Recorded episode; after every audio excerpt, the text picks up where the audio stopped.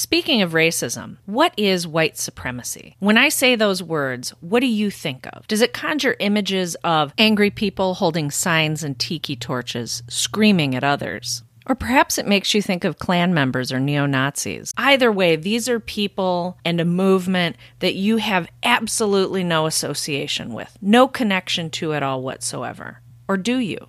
I'm joined by my friend Calvin Moore from Leading Questions with Calvin Moore, and we are going to talk about this very concept of white supremacy and how we as a nation are connected to this.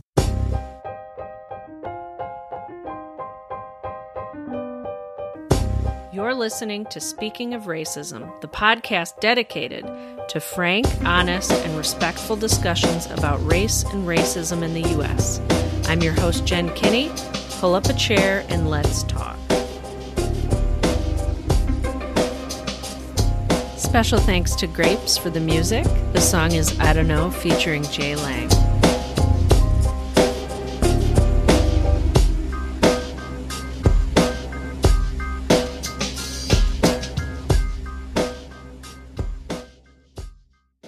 All right, I'm welcoming Calvin Moore to the show. Hello. Hello. Thanks for having me. Thanks for having me here Hey, in no the problem. studio. Yeah, This we're is- recording in my house. Right? This This is is kinda the first time I've been face to face with somebody. So I'm excited about that because we just always record over the phone. So I was talking to you the other day about the definition of white supremacy. So right now we see this term thrown around a lot in like the upper, I would say, I'd say there are different tiers to people who are speaking on anti-racism stuff, right? And by and large, it seems the academic tiers use the term white supremacy a lot, as much as they would use the word racism. And I think that freaks a lot of people out. So I kind of wanted to talk about how do we break this down and how do we address the definition of white supremacy so that people can really understand what we're talking about and just how absolutely essential it is to use the word. But I feel like before we really start using it a lot, we need to define it. Define it. Yeah. Well, I mean, I'll just say this on, on the front end. When it comes to talking about white supremacy, I don't think that anybody doesn't know what it is. Mm-hmm. I think everybody intrinsically knows what white supremacy is. When you say it, everybody knows what you're talking about. Everybody's on the same page. But I think there's a vested interest on the part of certain people for whom they don't want to deal with it. And so then we get bogged down in things like, oh, well, you know, you know, what is it really? Does it even exist? Is it a real thing? I, I don't know. Yeah. You know, why it's really complicated. We can never get down to really distill what it truly is. Like, yes, you can.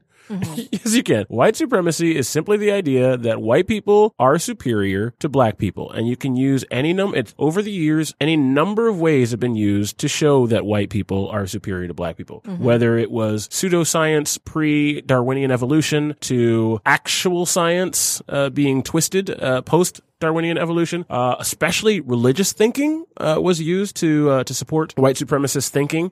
Uh, you can look at the words of many people down through history, such as uh, Jefferson Davis, who was the president of the Confederacy. We can get to that a little bit later on Yeah. in the show, uh, directly stating that white people are superior to black people from the Senate floor. Right?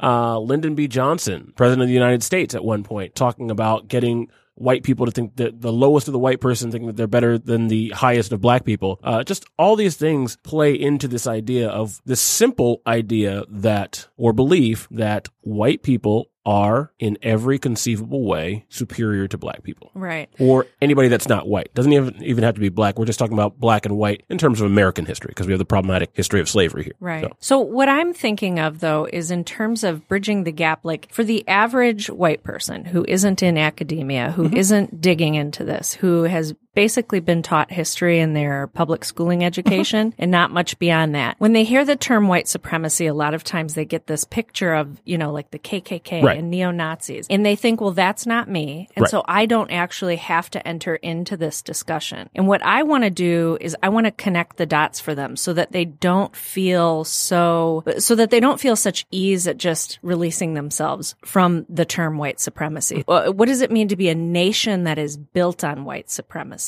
Well, I would say that a nation built on white supremacy has, I guess, a way to put this easily, if you're talking about people who are not in academia, it has created a system that was intentionally made invisible for the people whom it gives an advantage to in Yeah. our in our culture. And I say advantage because I know a lot of people will say, well, you know, white privilege. You know, white mm-hmm. privilege is, is, is a terrible term. I don't like that. You know, my dad worked hard for everything he got, blah, blah, blah. And, and I'm not saying that your, that your father didn't get up every single morning, you know, put his clothes on, put his shoes on, was gone before you woke up, came home well after you were done with school and went to bed, it washed, rinse, repeat, and made sure that you had everything that you needed to get through life, right? Mm-hmm. In that sense, it doesn't seem like your parents had any privilege whatsoever. Right. Right. In that way, your parents are just like my parents. My dad did the same thing. Mm-hmm. And, uh, but I think that when we're talking about advantages, we're talking about going to school and not worrying that your, your history textbook, that, uh, the last president chronicled in your history textbook is not Kennedy.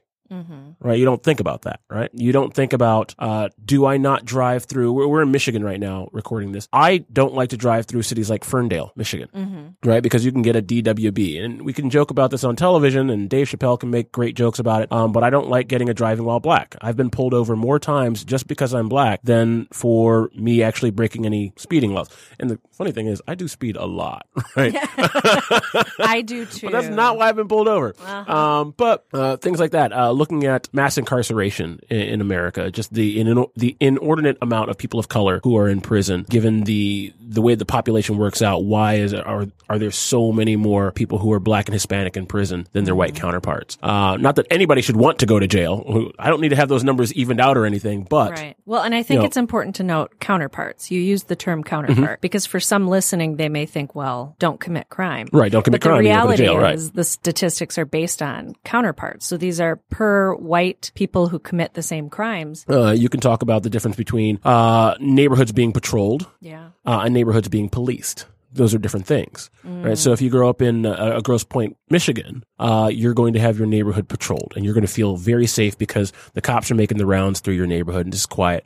And you, your quiet, sleepy town doesn't have a lot of crime. It's great. The most that you're going to deal with is white collar crime, maybe some domestic violence calls, right? Mm-hmm. Those are terrible in and of themselves, but you're not really dealing with lots of break-ins or things like that. So you've got those kinds of things. And then you have neighborhoods that are policed. Right. And when you're talking about neighborhoods that are policed, you're talking about police getting out of their cars, harassing people who are doing things like playing basketball in the streets. You're talking about broken windows policing. You're talking about stop and frisk. These are the kinds of things that I think people don't realize are happening before anyone even commits a crime. No right. crime has ever been, no, no crime has been committed, but the assumption of black criminality plays into how law enforcement acts in neighborhoods where the people are predominantly of color versus uh, neighborhoods where they are predominantly white, suburban, upper class, upper middle class, uh, and and upper class. So those kinds of things, disparity in um, uh, in terms of, I mean, you can look at uh, what are we looking at right now? The the scandal that just broke at the time we're, we're recording. The scandal that just broke with uh, the college admissions. You know, right. college admissions where yeah. you've got uh, famous people getting their kids in into school Mm-hmm. Uh, and then you have moms who are, you know, black who are sent to prison because they used somebody else's address to get their kid into a better elementary school, better middle school. Right. Uh, that kind of disparity. Uh, terms of whether you can wear your hair natural to right. work, right? Uh, just the way that a black woman's hair grows is seen as an affront to proper business attire mm-hmm. proper business presentation in the corporate workspace. Whereas you can have a lot of corporate workspaces where women are allowed, you know, white women, their counterparts are allowed to dye their hair all sorts of strange and crazy colors, have all sorts of weird styles, and come back from vacation with cornrows in their hair and everything's fine. Right. Uh, but when a black woman does something just natural, just lets her hair grow into an afro, it is said to be unprofessional. These kinds of things, I think, are what people miss about white supremacy. So mm. white supremacy assumes that the way that white people want things, the way that white people expect things to be are the way that things ought to be and everyone else should get in line. And anybody else that does anything different is an aberration mm-hmm. from the system, a system that white people tend to see as perfect and in no need of change. Or if it needs any kind of change, it's a small tweak and it was not, it was nothing intentional. Right. And that, and I think that brings us to history and the absolute importance of understanding history. But how do you bridge that gap as well? Because your average individual may not be a history nerd or interested in that and they're not learning it in the school system. Right. Um, I am a historian by trade. Uh, so I went to school for for history, general degree in history, but my focus uh, was actually the African American experience in the early American Republic. So anything from the beginning of the nation up to and including the Civil War, if it has to do with Black people, I pretty much know about it.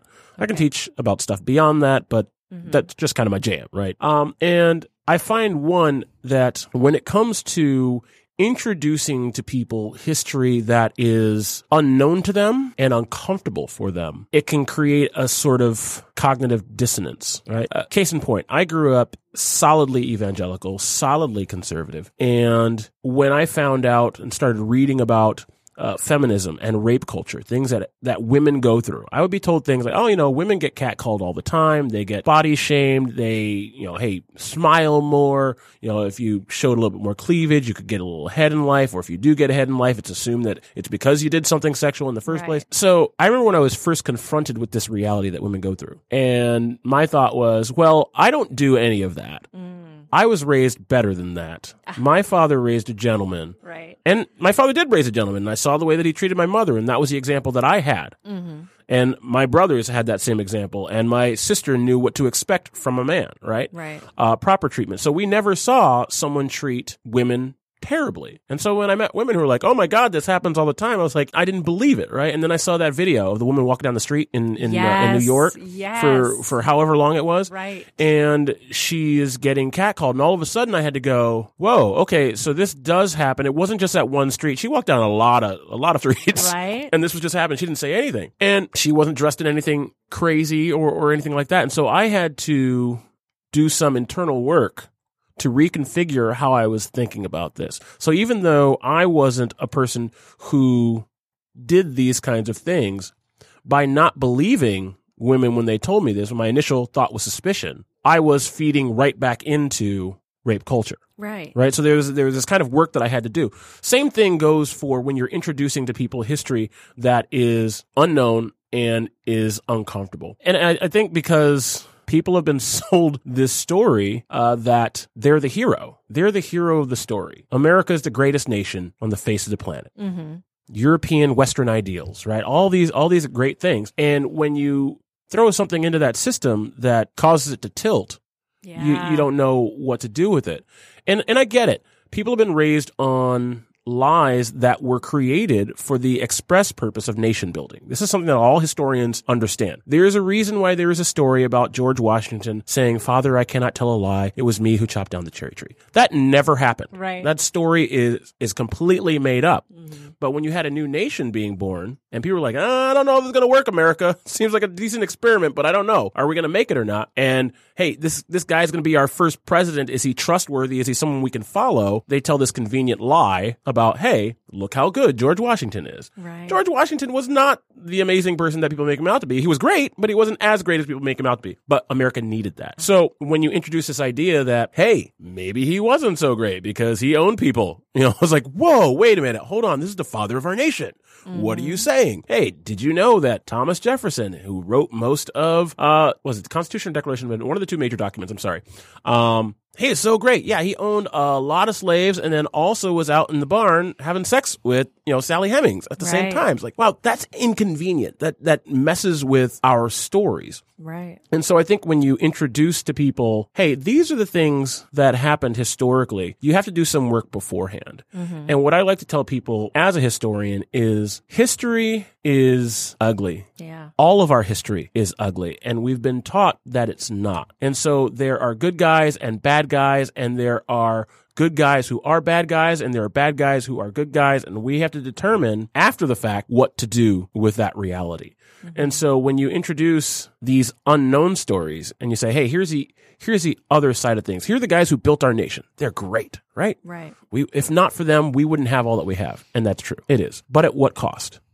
Right? Okay. So here are the people on the other side who were exploited and here are their words. What do you, what do you do with that?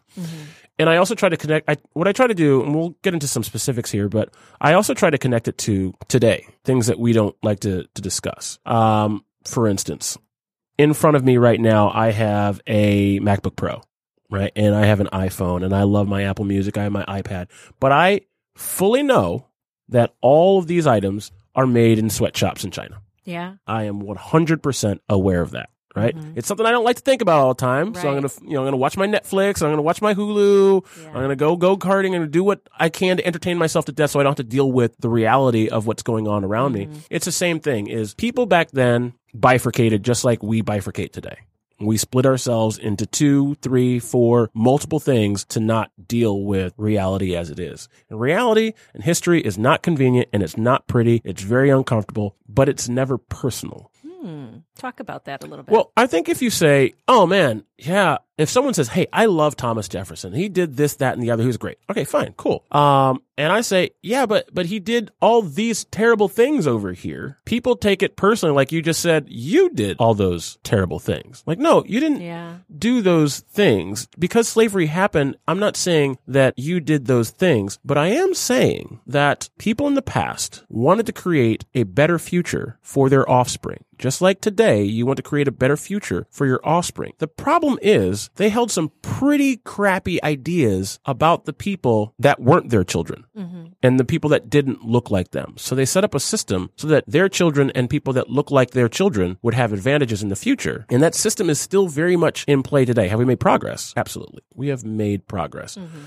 But I think people get lulled into this sense of we've arrived when we say we've made progress. So today, you know, Barack Obama was president at one point, right? You know, we're, we're now, we now have Trump as president, but yeah, Barack Obama, people, oh, we have arrived. We have arrived. Hey, Calvin, it's not like it was in the 70s. It's not like it was in the 70s, Calvin. It's true. It's not like it was in the 70s. But you know what the people in the 70s heard? Hey, it's not like it was in the 50s. Right. Hey man, it's not like it was in the 20s. They always have this myth of progress. Oh, it's we've arrived at where you know at the at the pinnacle of of human civilization. Racism is mm-hmm. over. We no longer need to think about those things. White supremacy is a thing of the past. It never ex- it doesn't exist anymore. But it does. Mm-hmm. It does, and I think that we need to look back to understand where we are now and why things are the way that they are. And I've rambled a lot. I'm sorry. I'll let you get to your next question. No, I But, love this. uh, I'm less of a question okay. asker sometimes and more of a like, you're the expert on the show. Take it away. We'll just let it happen organically Yeah. here. So, I guess what's interesting about conversations about white supremacy. So I, I have my own show. It's it's called Leading Questions with Calvin Moore, and we did a we did a four week series called Why Black Lives Matter,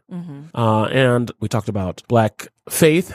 Because that seems to be very prevalent in the black community is, is the church. Um, and you had uh, black economics, you had black family, and there was, uh, I think, black culture. Was, I think those were the four. And when I did those four episodes, and I've got uh, two co-hosts uh, who help with the show. It's, it's so it's a roundtable discussion where we have people of different perspectives come on and, and sit and talk with each other. Uh, and this series is a little bit different than that because we we only allowed black people on that panel. Black people are not monolithic by any means. Sure. But there was enough commonality that we did it that way. And I remember getting pushback from people who listened to the show and people even here at the studio who said, "Oh, you know, well, well how come you you're not doing an episode, you know, a, a series on white people, right? Kind of the the classic, you know, well, how come there's not a white people network? You know, you got BET, but how come you not have a white people network?" And rather than push back, I said, "Okay, fine, fine, we'll do it. We'll do we'll do a, a three week series called Being White." And I brought in um over those next three weeks, we brought in four to six different white people who sat on our panels and talked about uh, white culture and white history and uh, white privilege. And it was fascinating to hear the perspectives that they had. Now, I walked away disagreeing with probably 90% of what I heard. But by that same token, I didn't walk away thinking, you're an idiot. Right? And I think a lot of people do that. You get into conversations about race, or you get into conversations about sexuality, or politics, or abortion, or whatever it is, and the other person on the other side of the conversation is an idiot, and you're you're the smart person. Right. Um, we walked away disagreeing, agreeing to disagree, but at least I said, "Now I don't think you're an idiot," and there was there was some mutual respect there. Um, but we did that series called Being White, and it was it was interesting to see the um, the mental calisthenics that was done to escape any kind of I don't want to use the word culpability because culpability would assume guilt, personal guilt. Responsibility, is probably Responsibility, yeah. responsibility is a little bit better word. Kind of like what you're doing. You know, what can I what can I do to to truly be an ally? Okay, and so here's your show, right? Right. uh, now people are coming on and, and speaking on your show, and I, I think that's that's great. But I think the easy way out is taking it personally. Mm, that is a really good point. Right. And I had um, when I was in college, I took a class called African Philosophy and the African American Experience, and there was a friend of mine, and her name was Adrian.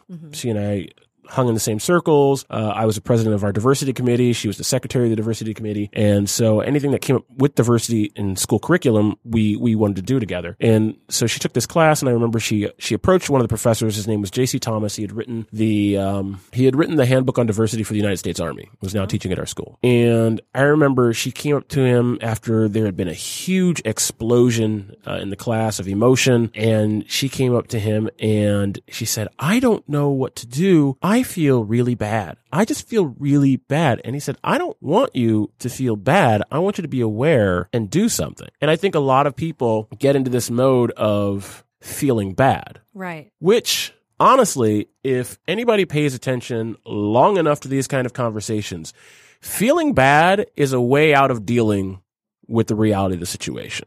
Yeah. I feel bad about this. And a lot of people avoid feeling bad. They don't want to feel bad. You made me feel bad. So I, self protection. yeah, it's self protection, self preservation. I don't like to feel bad. I want to be, I want to be, be comfortable. And this is not a comfortable thing.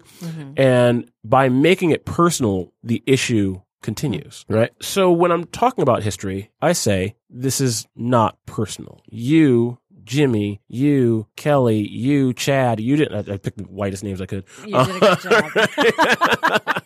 Trevor. Uh, no, uh, but no, you did not do these things. You did not go down to the market and feel the body of a black person and make a purchase of their body to work on your plantation. Right? Um, you did not arrive at a location where black people were protesting with fire hoses and police dogs and use them. flags Right, and- and and conf- you, you did not do that. Now, if you look at Charlottesville, there are some people who do that.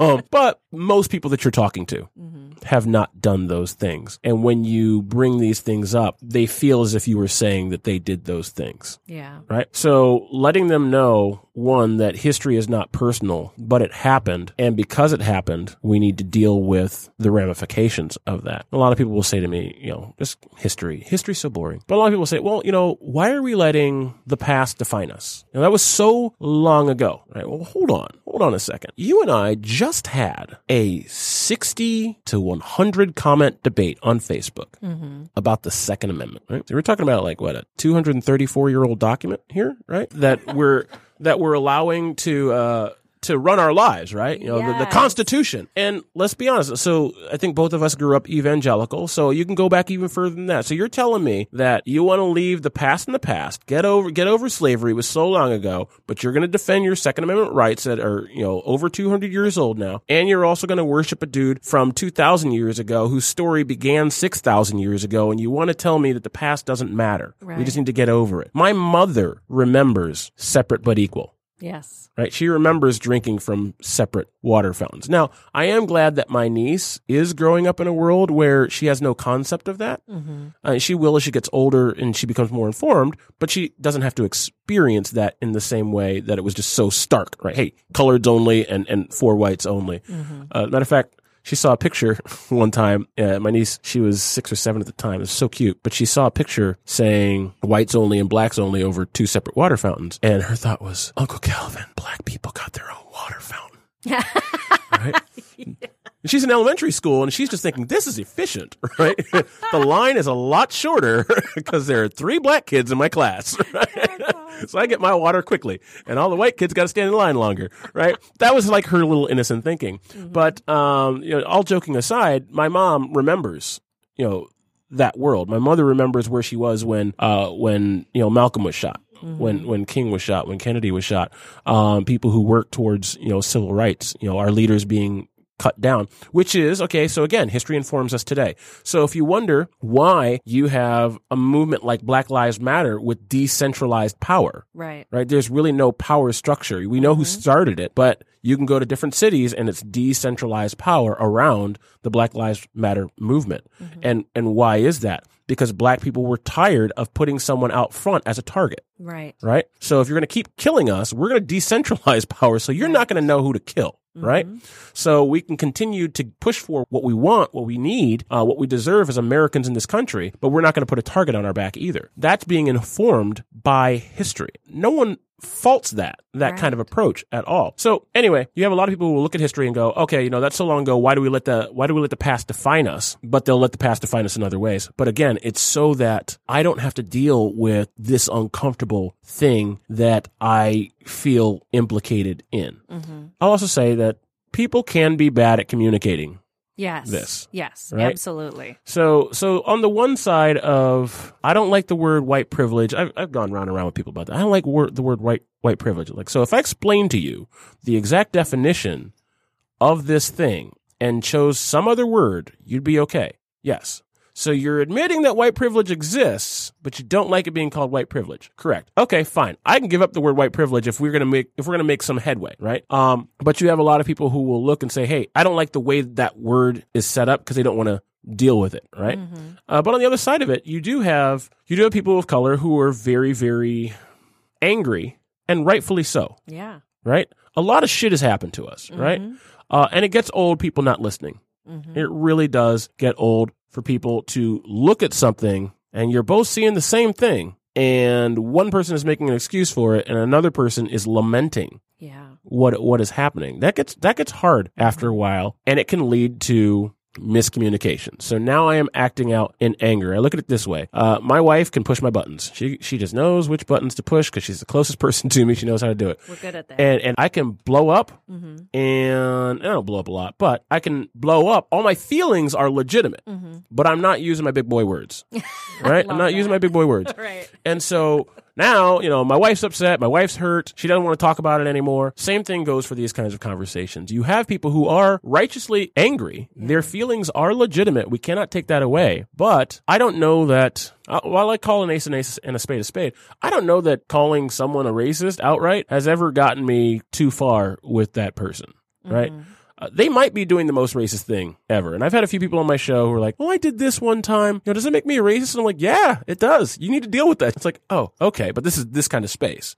But in online keyboard warrior mode, I don't know that calling someone outright a racist, even though they are, has ever gotten me anywhere. Yeah. So I think that you need to be. There, there's an old saying: uh, "Wise as serpents, gentle as doves." You catch more flies with honey, that kind of deal. I was just having this conversation But- with somebody. But at, at, at the same time, I, I'm two people when I'm saying this. Okay, so there, there's Yeah. the side of me that understands that, and then there is the side of me that says, "No, you are saying some patently false things. I don't have to be nice to you. Right.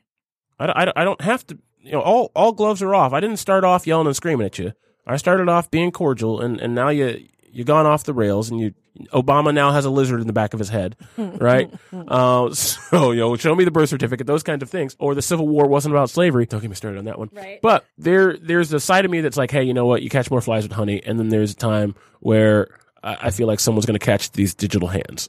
Well, let me so let me ask you a question because Yeah. communication is my interest and my passion and you know kind of what got me started in this dialoguing with people and so on. And so one of the things that I'm curious about because I'm listening to you and you are a communicator mm-hmm. and you surround yourself with a variety of people and ideas and you seem to have a very high threshold for what we'll call white nonsense. Yes. It sounds like. yes, I do. So, and I appreciate that. At the same time, I'm curious, like, what kind of toll does that take on you being in that space? It depends on the day. Um, I think my wife has to slow me down sometimes. Like I will, she knows me so well. I'll be in the dining room. I'll just, I'll be walking through the dining room on my cell phone in the middle of typing a, a novel length response to some stupidity on the internet.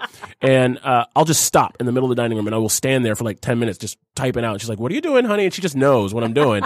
and, uh, and like, "Ah, nothing. He's in a debate.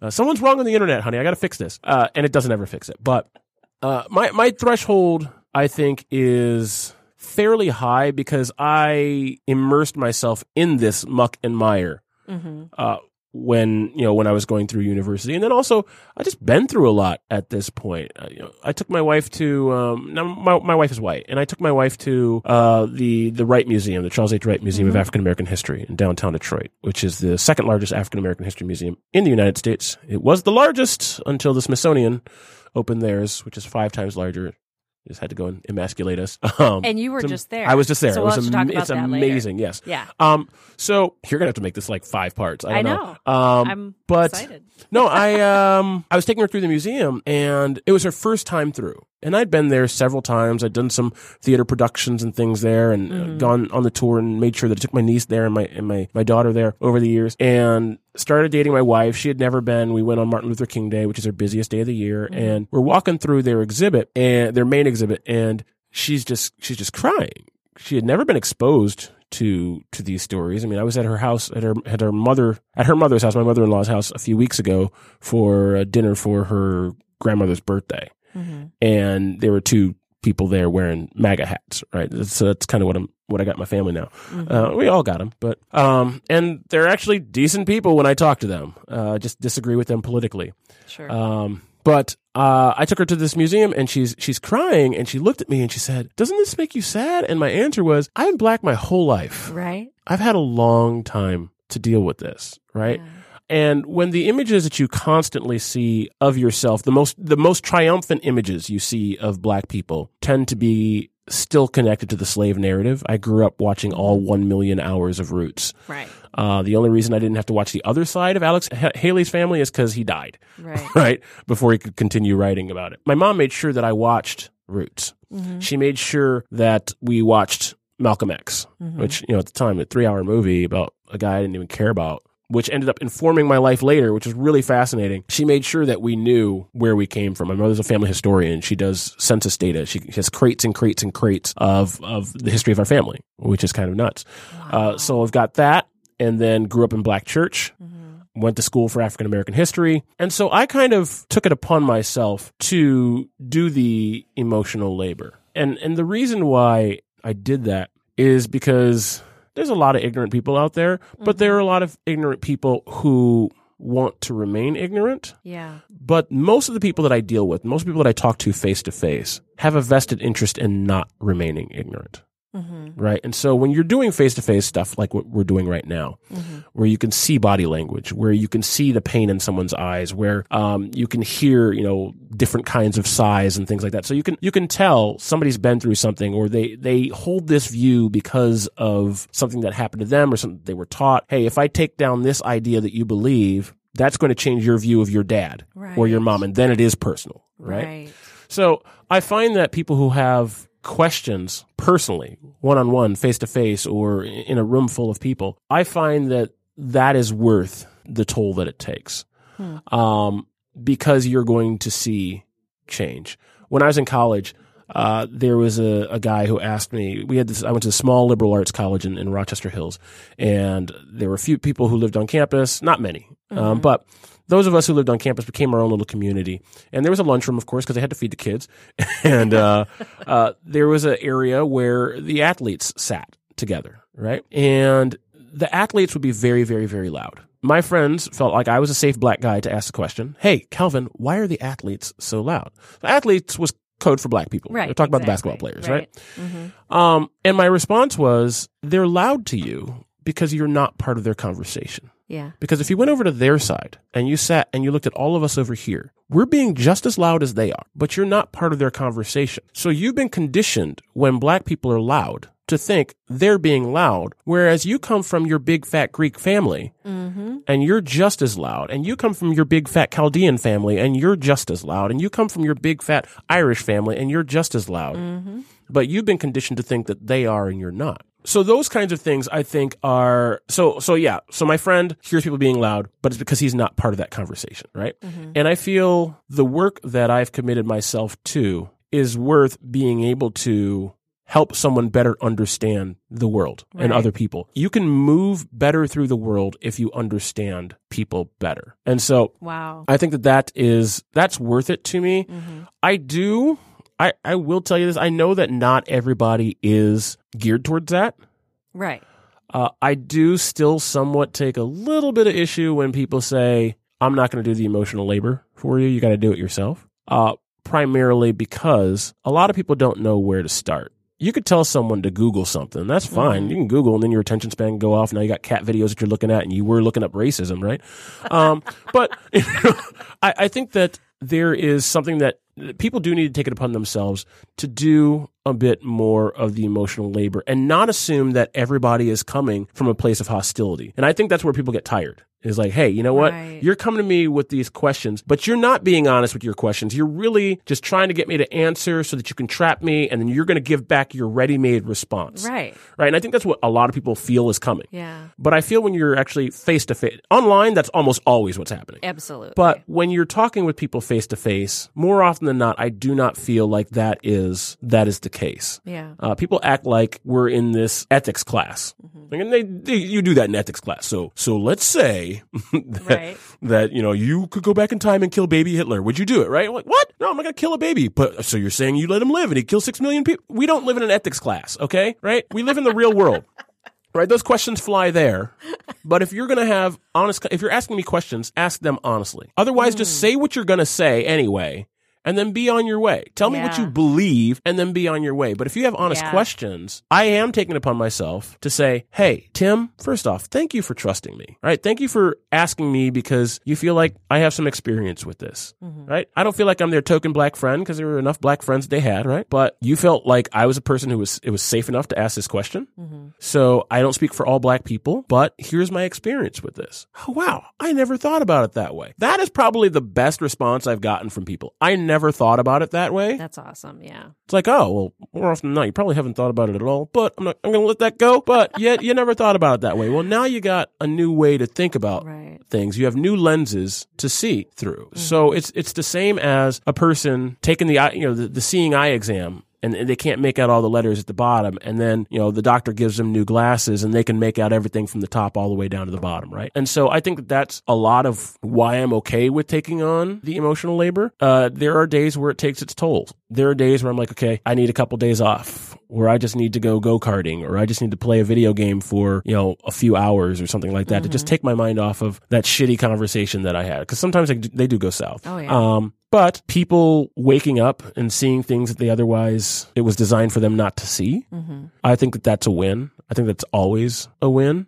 Yeah. Um, even if someone ultimately doesn't do anything, right? Because a lot of people are like, I, I want to do the right thing. I just don't know how. It's just overwhelming. I've never dealt with this before. But at least you're more aware. Mm-hmm. So I think that that is key uh, to emotional labor. I think it's necessary. I think more people should take it upon themselves. But I do think that what will make me happiest is if the scales fell off someone's eyes, if they had new glasses to see through, uh, new lenses to see things through. Uh, if they did do kind of like what you're doing, like how can how can I be a voice? How can I be an ally? How can I not just be aware? How can I not just put on my woke T-shirt? Right. How can I actually be the change that I want to see in this world? As I think Gandhi said something like that. You know, how can you actually actively participate in being an ally in this world rather than just being like, yeah, racism is a thing, white supremacy is a thing, Yeah. and here's a cat video, right? You know, how do, how do you actually become a part of the change? Right. Totally off subject. Mm-hmm. On my Facebook page, you'll notice I have the uh, picture of the cat. Have you seen that? It's um, Banksy's picture of a cat in the middle of Gaza. So it's just war and destruction Hmm. around, but there's a cat. And he said, nobody's going to pay attention to Gaza until I put a cat up here. Hmm. And sure enough. And that's just like, I don't think I'll ever move it. It's so, you know, profound That's great. to me. So you're saying you appreciate when people do the emotional labor. Yes. And so the question that I have, because as a white woman, I feel like it's my job, in a sense, to take on emotional labor so that my friends of color don't have to step into that. And I have learned that, you know, initially I kind of thought nobody should have to step into these situations. And then I've gotten to know a variety of different activists and some activists are like, I'm on it and I'm in it and I'm doing my thing and I'm also focusing on self care and it's not some, it, it's just something they're built for. And it sounds like for you, you are an anti-racism activist. Yeah. Yeah, Would I'm- you say that? Yeah, I'm kind of built for it. I, I, I think, yeah, you shouldn't have to step in front of a, a black person uh, No, to, to do it. right. Um, but I think when when thinking about this work, I think of it the same way that Bono thinks about the Red campaign. Like, mm, I could ask you to give ten dollars to AIDS research. You're not going to. But if I give you this cool red iPhone, I know you'll feel good about what you've done, and you've Yeah. you know, I mean, you should just give the money, but you're not going to do that. And I know you're not going to do that. So I painted this red and charged you $10 more Mm-hmm. than it's actually worth. Now you're giving, you feel good about yourself. Fine, go feel good about yourself. Thankfully there's money towards AIDS research now. So I think he understood how people are and made a business decision based off of that. So when it comes to uh, anti-racism activism, I think that understanding just the way the world works, I shouldn't have to get a white person to say for me what I'm saying. Just mm-hmm. like a woman in a boardroom shouldn't say something brilliant and then people go, eh, no. And then a guy says the exact same thing. People are like, Chad, that's a great idea, right? right. Gonna keep going back to Chad. it, it shouldn't be that way. Right. But the fact of the matter is, it is that way, mm-hmm. right? Um, and so the fact of the matter is, more often than not, white people who are not ready to have conversations about racism are going to respond better to a face that looks like them mm-hmm. telling them, "Hey, white supremacy is a thing, and we need mm-hmm. we need to mm-hmm. get our people." The problem is you're going to step into that space. I think I said this to you the other day on, on, on Facebook. By doing that, by understanding how the world works, it is still an extension of white supremacy. Exactly. It is still an extension of, of white supremacy that I will only accept mm-hmm. from people that look like me because people who look like me are people who can be trusted. Mm-hmm. And so you were stepping into that system to disrupt the system, but you're kind of using the system against itself. Right. But you're still using the system nonetheless, right? And so mm-hmm. it's just kind of this weird, difficult dance that needs to be done primarily because white supremacy needs to be dismantled. It right. absolutely needs to be dismantled. And unfortunately, it is so codified within our system. It is so strong. It is so invisible that the only people capable of chipping away at it are not people who look like me. It is people who look like you. Mm-hmm. Right. So yeah, uh, I think that yeah, you're gonna take on some of the emotional labor there, uh, and I appreciate people who do. Mm-hmm. But yeah, you're you're gaming you're gaming the system. In, sure. In and, and I mean, this is something that I struggle with a lot because the thing that I want to do is I want to use my voice in spaces where voices of color aren't ever going to access because maybe the people don't live in an area where they encounter people of other races or they're not going to be online. It tends to be a lot of times older people who just aren't very savvy on the internet and they're not going to follow an activist and they're not going to get into those circles and they're not going to study history. So doing that, but then also struggling with this idea that am I continuing to uphold white supremacy in that, you know, and just in dealing with that dance, like you said, and figuring out, well, how do I do this? And one of the things that I would say is for me, something that's important though is white people who are listening to this, who are like, I know there's an issue and I want to do something. A lot of times they make the mistake of skipping a lot of steps. They skip learning. They skip their own internal deconstruction. They skip really getting into why, what created this? How, how are we where we are today? And then what it turns into a lot of times are, like you were saying, these forums where people are calling people racist and they're bashing people. And a lot of times I see white people saying, if you are this, I will unfriend you. I will not associate with you, you know, and they can pat themselves on the back like they've done something good. And I'm sitting there like screaming silently, like, no, no, no, no, no, no. If you are a person who holds knowledge, then it's your job to stay in that so that you can speak truth to that. Yeah. That's just kind of where I'm at on that. Yeah, I, I think that that's correct. I do think that we also have a, and this has nothing to do with race. It's just a general move into postmodern thought. It's hard to have these conversations when you're talking about you're talking about concrete realities. Mm-hmm people. Right. Like this is a this is a picture of a woman being sprayed with a water hose, right? Uh-huh. Uh, pressed against a building. Here's a person having a milkshake poured at their head for sitting down at a at a at a counter to eat. Uh, these are things uh, that happen. This is real. But you have people who dismiss facts at this point. point, and you have people who do this on both sides of the aisle. If we're talking politically, yeah, sure. Um, if something is inconvenient or makes them uncomfortable, doesn't matter whether you're Republican, Democrat, Libertarian. Uh, Christian, atheist, Muslim, Buddhist, it doesn't matter uh, people will generally retreat into their echo chambers of belief. Mm-hmm. And so I, I, see a denial of, of facts that I think 30, 40 years ago, you understood, you understood that you were denying reality to make yourself comfortable. Mm-hmm. Now you have people who are questioning the very nature of reality, which mm-hmm. makes it, I think, harder to have these conversations. This is more a philosophical sure. uh, thing that I'm noticing, uh, which comes from my religious and, and, philosophical background. But it's harder to have conversations because uh, if we go back to the back, uh, beginning of this conversation, you said, let's define let's define white supremacy. Mm-hmm. Right. And you have people now squabbling over what does it mean to define something? Right. Wait, wait, what? Right. Like we're trying to have a conversation about white supremacy. Yeah, but you can't have that conversation until you define what definition is. Like, wait, that you're just you're just you're being ridiculous now. Like a- anything to keep from having the conversation, but it does come from a very real philosophical root of postmodern thinking. And so I wonder if that does in some ways trip us up. Uh, and then also the lack of a shared a shared religious narrative that I think undergirded the civil rights movement of of the 1960s. It's like mm, pre pre what would Jesus do? But if if America ever considered itself a Christian nation in its in its national psyche, it, it never has been. But if there ever were a time, uh, I would say it was probably between uh, the 1940s and 1960s, right? Um, very staunch time that you could you could look at that. And so you have someone like a Martin Luther King who was a pastor Right. in a time where pastors are revered. Now pastors are generally seen as pedophiles, right? Um, but pastors were revered. Police officers, you had your neighborhood beats. Now police could do some terrible things, but they were still that was like something you wanted to aspire to be was a police officer. There was a time when you had this idea that okay, we're we're a religious nation in some way, shape, or form, and so I think that that was one of those things that the civil rights movement was able to tap into. It's like, hey, uh, here's a minister.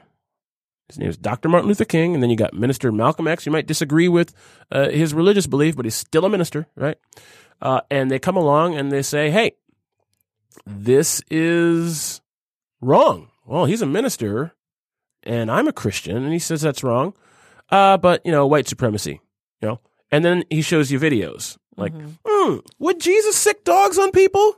And that was a time when people were just getting into cameras. They're like, "Oh my god, I, I can't not see this now. And he's appealing to my religious belief. This is a problem. And now I don't think we have that shared belief about ourselves. Uh, and we can go round and around about the value of religion or the, the terrible things that religion has done. I don't want to have that conversation necessarily, but I do think that it played a bigger role in the civil rights movement in those conversations Yeah. uh, of old that are somewhat lacking today, which does make the conversation, it doesn't make the conversation any less important today, but it makes it, I think people need to own that conversations around race are quite a bit more difficult without a shared religious narrative undergirding the people that we're messaging. So I have two thoughts. One is it's interesting because one of the great things about King, among many, is that he knew how to gather media, get attention, and get it into televisions and homes across the United States. That was such an integral part of the civil rights movement really gaining steam, right? That was actually the, the official, uh, pretty much the official stance of the NAACP Yeah. was how many eyes can we get on this? Yes. There's a lot of issues, but which ones are we going to bring the cameras to right. to prick the, the American conscience? Well, and I think about this right now because we see some shifting and there's a larger conversation taking place. And I look at social media and that platform and the way that it's being used and the way that people are just pulling out their camera phones and they're taking videos mm-hmm. now of, think of the woman who was doing the photo shoot for her one year old daughter in the neighborhood and this white woman comes and harasses them and all of that. And now we get to see that. And so time after time after time now, we're getting to see videos of people being assaulted, people being harassed, having the police called on them. So I almost feel like there is this resurgence in a sense in using uh, visual media to to gather people. There, there is, um, but it's. I think because it's not novel anymore. I think because everybody has a camera. I mean, black people for years. I mean, Dave Chappelle said this. Um, black people knew for years that cops were beating up people, Right? and it wasn't until you had the cameras on Rodney King in L.A. that he joked. He said, "White people were like, hey, honey, did you see this? On the, it's on the cover of Time magazine. And apparently, the cops are beating black people like hotcakes. Right. Like, oh, okay. Well, we knew this was a reality, but now it's it's interesting how this conversation has morphed. Because I'll, I'll push back on that a little bit because for a while it was okay. We don't believe you. Okay, now there there's cameras, you know, hoses, dogs. Okay, this is this is happening. We can't deny that. All right. Well, so then you don't have 24/7 news at this time. Hey, there was a time when television went off. Remember that? Like Oh, yeah. TV was over at like midnight. Right. Um, but now you got 24 hour news We're news aging cycle ourselves here. right? right? It's fine. Uh, but I'm a historian. I don't care. Uh, so I I remember having the big camcorder when I was a Yeah. when I was a kid. You didn't just walk around with a camera, so you just had you had to be at the right place at the right time to catch something. You had to have your camera. You had to have tape. You had to have all those things. And now we have these handheld devices where everybody has a cell phone, and you have 24 hour news cycles, and you have online media, social media, where everybody's everybody's voice suddenly matters. Doesn't matter if you're a fucking idiot Right. your voice is just as strong. Like I don't understand people who who like announce to the world that they're leaving social media. Like like I'm leaving. I'm taking a social media sabbatical. right. I Who, know. who are you? Right.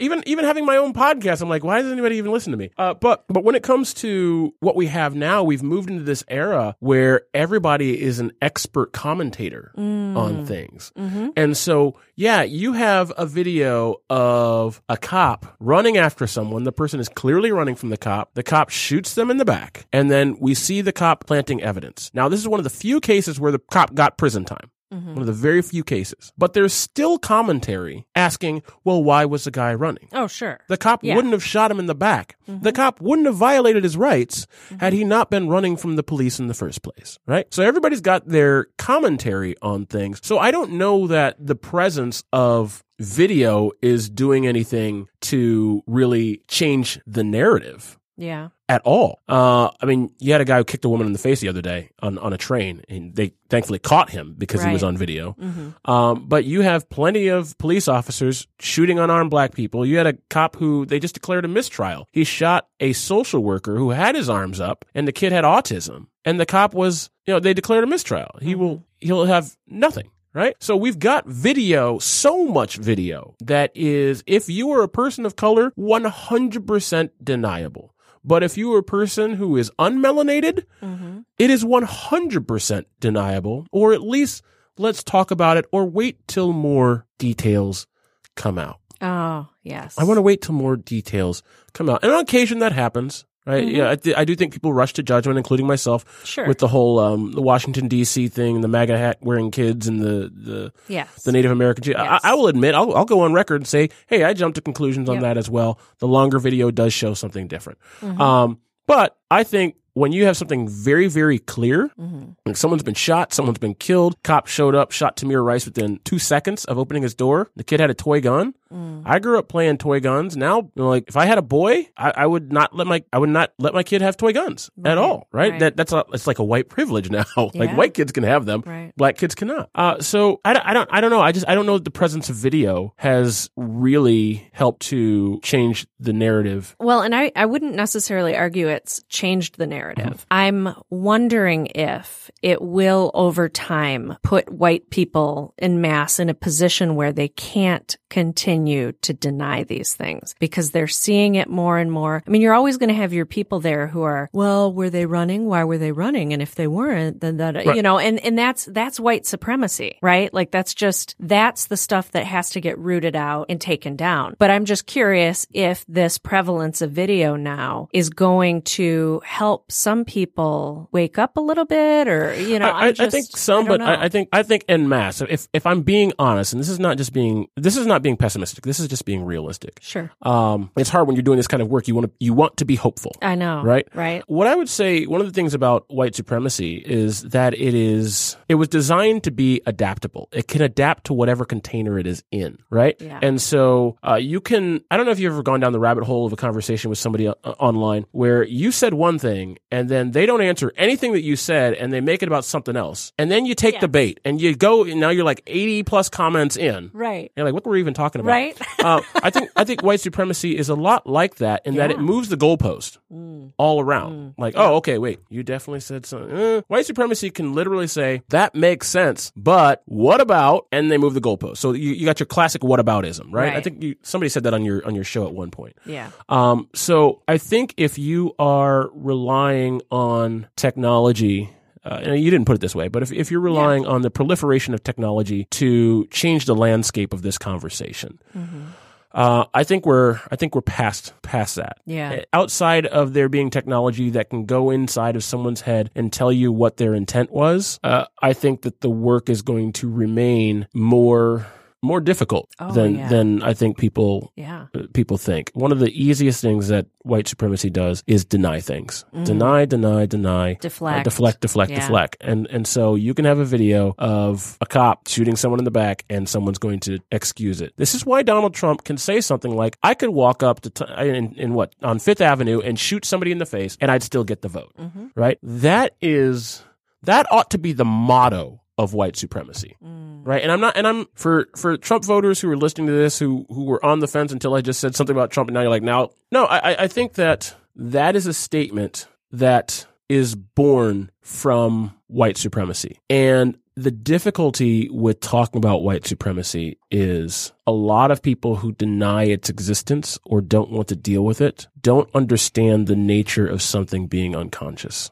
Mm. Right? They think it has to be crosses being burned, Right. you know, the, the sit-ins, people getting beat up, Mm-hmm. you know, the dogs, the fire hoses, the cops beating Rodney King, which if, if the cops beating Rodney King came out today, it would just be one of many, many videos that people would excuse away. Mm. Um, back then you couldn't. So, uh, yeah, I, I think it's, it's a lot harder work than, than people give it. And I'm not saying that you're not giving it credit. Um, Yeah, think- you're just saying don't rest on. It sounds like you're saying Yeah. don't rest on this idea that somehow you know these videos are going to Yeah. wake people up. It's not. right. Yeah, Absolutely for sure, not. For sure. So, and I think in that sense, it's going to be, and this is where that emotional labor comes in. It's going to be very individual. And this is, this is actually where I think if, if you do want to be more hopeful, uh, this is where I think it will work for you to talk to people that look like you. Because I think overarching individual interactions are always your best way of changing hearts and minds. Yeah. Period. Uh, but I do think that generally speaking, when you're talking about race, white people think individually, those were isolated incidences. You know, the lady calling the cops in the barbecue, that's isolated incident. The woman in the park, the, the baby, the one year old birthday celebration, that's, you know, isolated incident. The pool,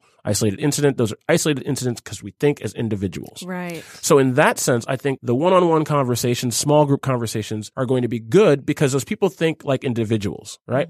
Um, the downside is you are trying to communicate to them an idea of a group dynamic for people who think that group dynamics don't really exist when it comes to Right. race, right? So the good thing is talking to people one on one is what changes hearts and minds. The difficult part of that work is communicating the idea that he- here's something that benefits the group. Mhm. I know we think of ourselves as individuals, but it was designed to benefit all of us. The definition, let's not get bogged down in the definition of what a definition is, but the definition of a those group. conversations. The definition of a group is more than one person hmm and it benefits more than one person, and it's more than one person who look like all of us. All right, so that wraps up the show for today. Thank you so much for listening. If you enjoy our shows, subscribe, rate us, give us feedback, let us know what you think. We'd love to hear from you. We would love to have ideas for future shows, guests, and so on. Thanks.